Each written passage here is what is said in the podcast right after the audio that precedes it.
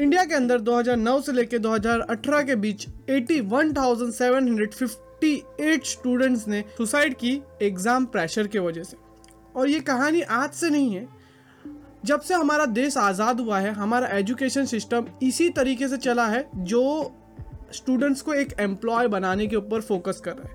तो ये कहानी आज से शुरू नहीं होती आज से 200 से 300 साल पहले शुरू होती है जब 1800 के समय पे ईस्ट इंडिया कंपनी इंडिया के अंदर आई थी और पूरे भारत पे अपना चंगुल फैलाने लग गई थी। और उनको एक बहुत बड़ी प्रॉब्लम हो रही थी भारत को रन करने के लिए, वो थी कि यहाँ के लोगों को कम्युनिकेशन नहीं कर पा रहे थे, वो यहाँ के लोगों के साथ। और सेकेंड प्रॉब्लम ये आ रही थी कि उनको ऐसे लोग चाहिए थे जो वहाँ के एडमिनिस्ट्रेटर को संभाल सके और वहाँ की लोकल लैंग्वेज भी जान सके। तो इसके लिए उन्होंने एक मास्टर माइंड पर्सन को इंग्लैंड से भारत में बुलाया, जो थे थॉमस मैकलॉय, जिन्होंने बहुत ही चालाकी से हमारा पूरा एजुकेशन सिस्टम को बहुत ही बुरी तरीके से डिस्ट्रॉय कर दिया। क्योंकि पहले के टाइम पे हमारा एजुकेशन सिस्टम बहुत ही अच्छी तरीके से चलता था जब अंग्रेज़ नहीं आए थे। तब हर एक ज़िले के अंदर एक पाठशाला होती थी, हर एक गाँव के अंदर एक पाठशाला होती थी और ऐसी लाखों पाठशाला ऑल ओवर भारत के अंदर थी और वहाँ सैकड़ों बच्चे जाके रेगुलरली पढ़ते थे और वहाँ मेंस और वुमेन्स मीन्स गर्ल्स और बॉयज़ को एकदम समान तरीके से ट्रीट किया जाता था और ये चीज़ को पूरी पाठशाला को फंड कौन करता था? वहाँ के मंदिर वो पाठशाला को फंड करते थे। जिस वजह से ये चीज़ें अच्छे से रन भी हो रही थी और हर एक इंसान जो वो पाठशाला के अंदर जाता था, उसको अपने रीजनल लैंग्वेज में लिखना भी आता था और पढ़ना भी आता था और ओवरऑल जो भारत की लिटरेसी थी, वो बहुत अच्छी थी कि हर एक आदमी को अपनी लैंग्वेज के अंदर पढ़ना और लिखना आता था। बट मैकॉय को ये चीज़ समझ आ गई थी कि अगर ऐसी प्रणाली में अगर चीज़ें चलेगी तो इंग्लैंड ज़्यादा देर तक भारत के ऊपर राज नहीं कर सकता है। तो उसने इंग्लिश एजुकेशन पॉलिसी इंडिया के अंदर लेके आई। थियोरीज को बहुत ज़्यादा अप्लाई किया एजुकेशन सिस्टम के अंदर। रटने को बहुत ज़्यादा मान्यता दी एजुकेशन सिस्टम के अंदर, क्योंकि उनको ऐसे एम्प्लॉय चाहिए थे, ऐसे गुलाम चाहिए थे जो सिर्फ़ उनका ऑर्डर माने क्रिएटिव थिंकिंग नहीं करे इनोवेशन के बारे में नहीं सोचे, वो जो ऑर्डर दे, वो एक रोबोट के जैसा माने और वो चीज़ के ऊपर काम करे।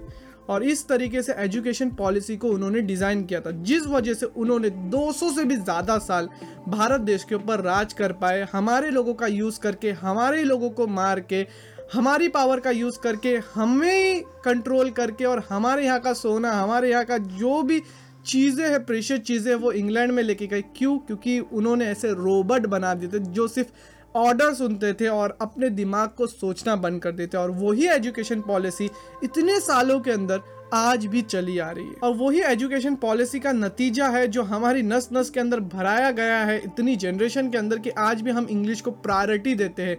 इंग्लिश हमारी मातृभाषा नहीं होने के बावजूद भी कई सैकड़ों, करोड़ों लोग इंडिया के अंदर इंग्लिश बोलते हैं। मुझे पता है इंग्लिश के बहुत ज़्यादा फ़ायदे हैं। इंग्लिश की वजह से हम सर्विस सेक्टर के अंदर बहुत तेज़ी से बढ़े बट हमारी कल्चरल लैंग्वेज हमारी रीजनल लैंग्वेज को हम धीरे धीरे भूलते जा रहे हैं। बट बाकी देशों ने ये चीज़ नहीं की है। बाकी देशों ने अपनी लैंग्वेज को भी प्रिजर्व करके रखा है। और यही है कि हम वेस्टर्न चीज़ों को यूरोपियन चीज़ों को बहुत ज़्यादा मान्यता देते हैं। हम समझते कि वो एकदम सुपीरियर है और हमारे यहाँ जो जो चीज़ें होती जो जो फेस्टिवल होते हैं, उसको हम कई तरीके से पिछड़ा हुआ समझते हैं। और ये चीज़ क्यों हुई थी? क्योंकि मैकलॉय ने ये चीज़ भारत के माइंडसेट के अंदर डाली थी। उन्होंने वो एजुकेशन पॉलिसी के अंदर इंग्लिश को एक प्राइमरी लैंग्वेज दिया था, जिससे जो भी वहाँ के लोग थे, जो इंग्लिश बोलते थे, उनको बहुत ही इज़्ज़त से ट्रीट किया जाता था वो ज़माने के ना। ब्रिटिशर भी उनको थोड़ी बहुत इज़्ज़त देते थे, जिस वजह से बाकी कम्युनिटी के अंदर लगता था कि ये बंदा इंग्लिश बोलता है तो मीन्स ये बहुत ही प्रेशियस लैंग्वेज है।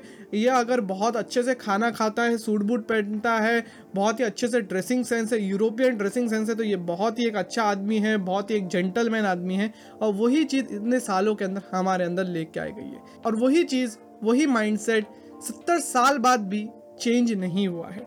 हमारे एजुकेशन पॉलिसी में तीन बड़े प्रॉब्लम्स हैं, जिसके बारे में हम डिस्कस करेंगे और उसके सोल्यूशन के बारे में भी डिस्कस करेंगे। तो एंड तक ज़रूर बने रहना। देखो सबसे बड़ी प्रॉब्लम पहली प्रॉब्लम ये है कि हमारे एजुकेशन सिस्टम के अंदर ना ही एजुकेशन है, ना ही सिस्टम है, सिर्फ़ पैसे कमाने की एक बहुत बड़ी मशीन लगी गई है। किंडर गार्डन से लेके पोस्ट ग्रेजुएशन तक, हर एक जगह एजुकेशन को एक धंधा बना दिया गया है।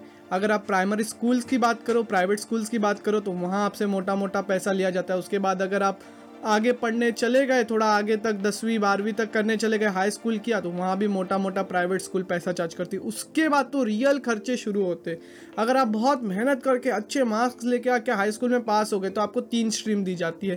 पहली होती साइंस दूसरी होती है कॉमर्स और तीसरी होती है आर्ट्स साइंस को बहुत ज़्यादा इज़्ज़त दी जाती है। अगर आपने साइंस ले लिया तो भाई आप तो एकदम का वो एरिया के एकदम मशहूर इंसान बन जाएगा थोड़े समय के लिए। लेकिन वहाँ उतना ही पैसा लिया जाता है। अगर आप इंजीनियरिंग की बात करें तो वहाँ लाखों रुपए लिए जाते हैं। अगर आप मेडिकल की बात करें तो कहीं सीटें ही नहीं मिलती है और कहीं मिलती है तो वहाँ सैकड़ों रुपए लिए जाते हैं। और जो भी हमारे गवर्नमेंट कॉलेज है, उसकी बात तो हम आगे के प्रॉब्लम्स के अंदर करेंगे, लेकिन जो प्राइवेट कॉलेजेस है, वो बहुत ज़्यादा पैसे लेते हैं साइंस की स्टडीज़ के लिए और इस वजह से बहुत सारे बच्चे साइंस के अंदर एडमिशन ही नहीं लेते। अब आपने सोच लिया कि चलो साइंस नहीं, कॉमर्स में देखता हूँ। तो कॉमर्स में थोड़े समय तक आप पढ़ाई करोगे बी कॉम करोगे तो उस वजह से आपको एकदम नॉर्मल सी जॉब भी मिलेगी। तो अगर आपको और ज़्यादा अच्छा करना है एक्सेल करना है तो आप एमबीए के लिए जाते हो। और एमबीए के अंदर तो भाई हज़ारों रुपए से लेके लाखों रुपए तक फ़ीस जा रही है आज के डेट के अंदर। अब आप बोलते हो कि हमें वो भी नहीं करना हम आर्ट्स करते हैं। तो आर्ट्स करोगे तो थोड़ी बहुत फ़ीस कम है, लेकिन लोग आपको हल्के में लेने लग जाते हैं। तो एजुकेशन को ये लोगों ने एक बहुत बड़ा धंधा बना दिया गया है, जहाँ कॉलेज के एडमिशन फॉर्म से लेके एग्ज़ाम के पेपर तक हर जगह से आपसे पैसे लिए जाते हैं, पैसे वसूल किए जाते हैं। तो अगर आपको ऐसा लगता है कि पैसे की प्रॉब्लम यहीं ख़त्म होती है तो यहाँ अभी भी एक विलन बहुत बड़ा आना बाकी है, जो है हमारे कोचिंग सेंटर्स। हमारे प्यारे कोचिंग सेंटर आपको बहुत बड़े बड़े सपने दिखाते हैं तीन चार टॉपरों की फोटोआं लगा देते हैं, जो टॉपर्स पहले से पढ़ाई में अच्छा करते रहते हैं, जो 90 परसेंट तो ऑटोमेटिकली बिना कोचिंग क्लासेस जाके लेके आ सकते हैं। उनको अपने कोचिंग क्लासेस में बुला के और थोड़ा गाइडेंस दे के ninety five ninety six percent लेके आते हैं और उनके पोस्टर लगाते हैं। कुछ तीन लोगों के पोस्टर लगा के वो तीन हज़ार लोगों को वही सपने दिखाते हैं। और ये सपने दिखा के आपसे हज़ारों लाखों रुपए हेट लेते हैं। चलो, आपने पैसे खर्चा किए, बहुत ज़्यादा मेहनत की और पास हो गए। फिर भी आपको जॉब मिलना एक गारंटी नहीं है, क्योंकि इंडिया के अंदर 83 परसेंट से भी ज़्यादा एजुकेटेड इंडियन अनएम्प्लॉयबल है बिकॉज़ उनका जो स्किल सेट है, वो आज के स्किल सेट से मैच नहीं करता है और आज की कंपनीज़ को, आज के कॉपरेट को ऐसे बंदे चाहिए जो पाँच बंदे का काम कर सके और हमारा जो ओल्ड एजुकेशन सिस्टम है, हमें ऐसी चीज़ें सिखा रहा है जो एक बंदे का काम है, वो पाँच जन मिलके कर सके। ऐसा हमें थियोरी वाइज सब्जेक्ट सिखाया जा रहा है। तो ये ओनली डिग्री मेथड के अंदर पहली तो प्रॉब्लम है कि हमें सिर्फ़ थियोरी थियोरी सिखाया जा रहा है। एक रटने वाला पोपट बनाया जा रहा है। प्रैक्टिकल्स के ऊपर ज़्यादा फोकस नहीं किया जा रहा है। सिर्फ़ रट्टा मारो रट्टा मारो रट्टा मारो, राजा के नाम याद करो प्रजा के नाम याद करो, जंग के साल याद करो, बुड्ढों के बाल याद करो, और भी कितनी सारी इन्फॉर्मेशन सिर्फ़ हमारे दिमाग के अंदर घुसाई जा रही है। और एक रियल सी बात यह है ना कि हमारा ब्रेन जो है ना, वो याद करने के लिए नहीं प्रोसेस करने के लिए बना हुआ है। क्योंकि आज के दिन तो यार गूगल बीगल आ गया है इन्फॉर्मेशन आपकी उंगलियों के ऊपर है। तो ऐसी चीज़ों को हमें ज़्यादातर याद करने की चीज़ें नहीं है, क्योंकि ये चीज़ें हमारी उंगलियों के ऊपर इन्फॉर्मेशन आज है, आने वाले टाइम में और स्पीड होने वाली है।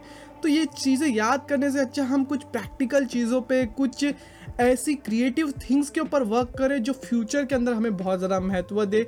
हम ओनली अटेंडेंस मेथड को हटाए थोड़ी देर तक, क्योंकि सिर्फ़ अटेंडेंस लगाओ 75 अटेंडेंस 80 अटेंडेंस 80 परसेंट अटेंडेंस तो ही आपको मार्क्स मिलेंगे। भले आप पढ़ो या ना पढ़ो अटेंडेंस लगा के भाग जाओ। ये चीज़ों से हमें निकलना पड़ेगा।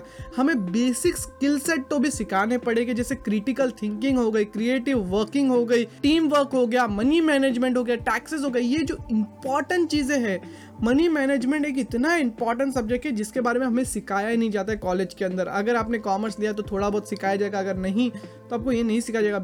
क्यों नहीं सिखाया जाता है, वो मुझे पता ही नहीं है बिकॉज़ हम जो भी काम कर रहे हैं, क्यों कर रहे हैं, ताकि हमें पैसा मिले और उससे हम हमारी नीड फुलफिल करें। बट अगर हमें पता रहेगा कि हम वो पैसे का यूटिलाइज कितनी अच्छे तरीके से कर सकते हैं तो हमें फ्यूचर के अंदर इतना ज़्यादा अपने नाइन टू फाइव के ऊपर डिपेंडेंट नहीं रहना पड़ेगा। तो ये एक चीज़ हमें सिखानी चाहिए।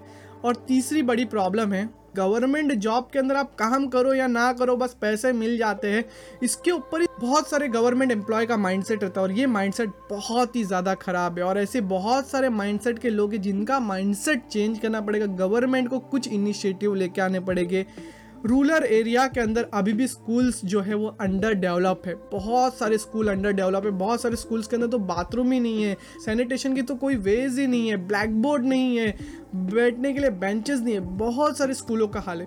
कोई स्कूल में है तो टीचर्स ही नहीं है। क्वालिफाइड टीचर्स ही नहीं है तो क्या पढ़ाएँगे तो वहाँ से लोगों को भाग भाग के शहरों के अंदर आना पड़ता है ताकि उनके बच्चों को अच्छे एजुकेशन मिले। तो इसके ऊपर गवर्नमेंट को वर्क करना पड़ेगा।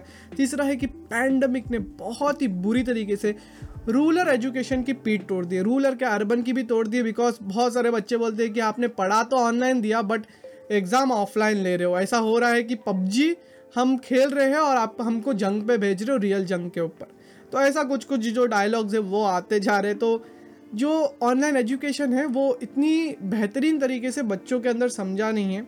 ऑनलाइन के साथ ऑफलाइन के ऊपर भी बहुत ज़्यादा वर्क करना पड़ेगा एजुकेशन सिस्टम के अंदर। और पेंडेमिक ने तो चलो अर्बन एरिया के अंदर कुछ ना कुछ करके बहुत सारे ऑनलाइन अच्छे अच्छे टीचर्स आए जिन्होंने पढ़ा दिया। बट रूरल के अंदर बहुत ज़्यादा प्रॉब्लम है बिकॉज़ बहुत सारे बच्चों के पास आज भी इंटरनेट कनेक्शन नहीं आज भी अच्छा मोबाइल नहीं था। ओल्ड टीचिंग मेथड आज भी बहुत सारे टीचर्स जो है ओल्ड टीचिंग मेथड को लेके टीच करते एक क्लासरूम में सौ बच्चे बैठ गए, एक टीचर पढ़ा रहा है, वो भी बैठ के बेंच के ऊपर कुछ प्रैक्टिकल नहीं, सिर्फ़ थियोरी थियोरी थियोरी लेक्चर सुनो, पीछे वाले बच्चे आ आ करके आग बन करके सो रहे ऐसी चीज़ें हैं। तो इससे हट के कुछ थोड़ा बहुत इनोवेटिव करना पड़ेगा ताकि बच्चों का ध्यान जो है एजुकेशन के अंदर बना रहे। क्योंकि सोशल मीडिया के वजह से हमारा जो माइंडसेट है, वो बहुत ही बुरी तरीके से इफ़ेक्ट हुआ है।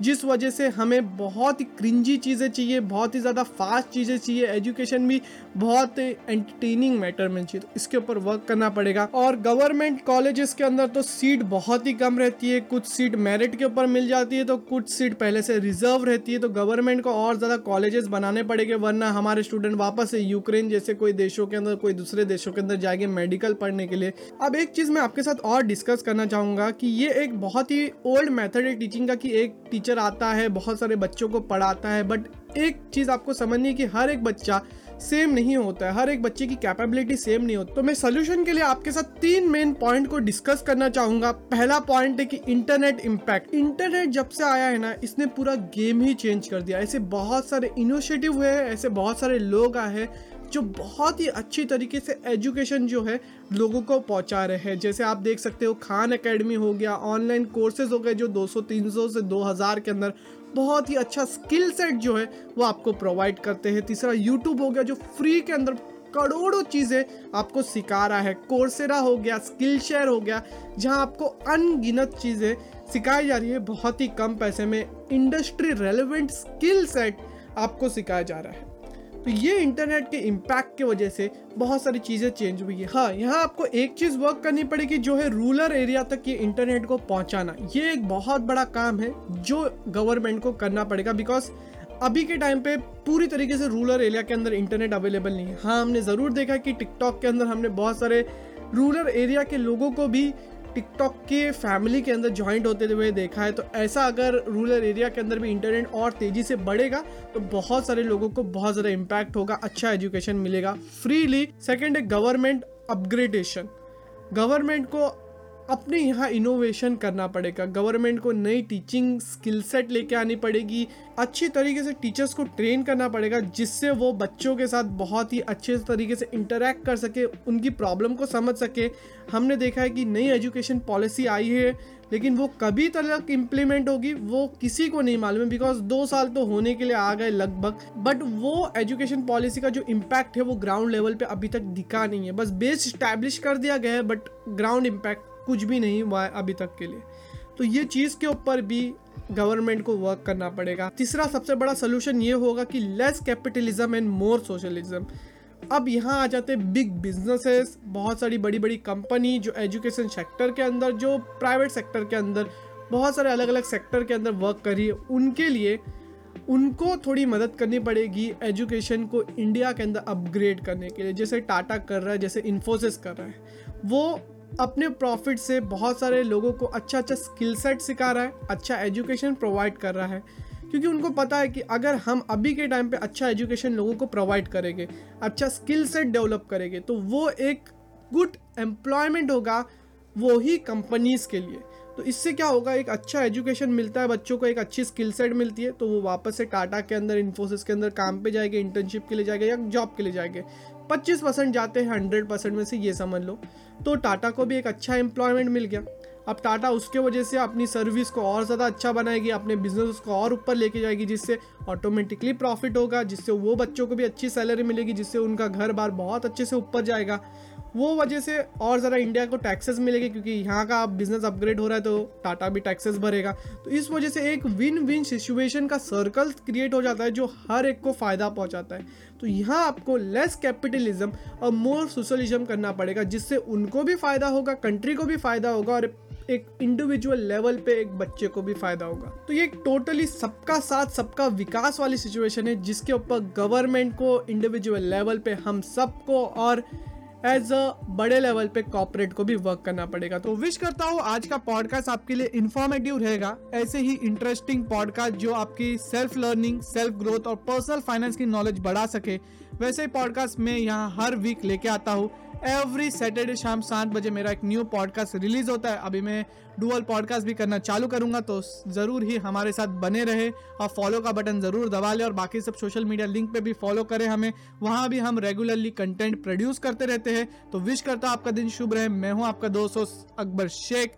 मिलता हूँ आपसे अगले पॉडकास्ट के अंदर। तभी तक सिक्काते इंडिया कुछ नया जय हिंद।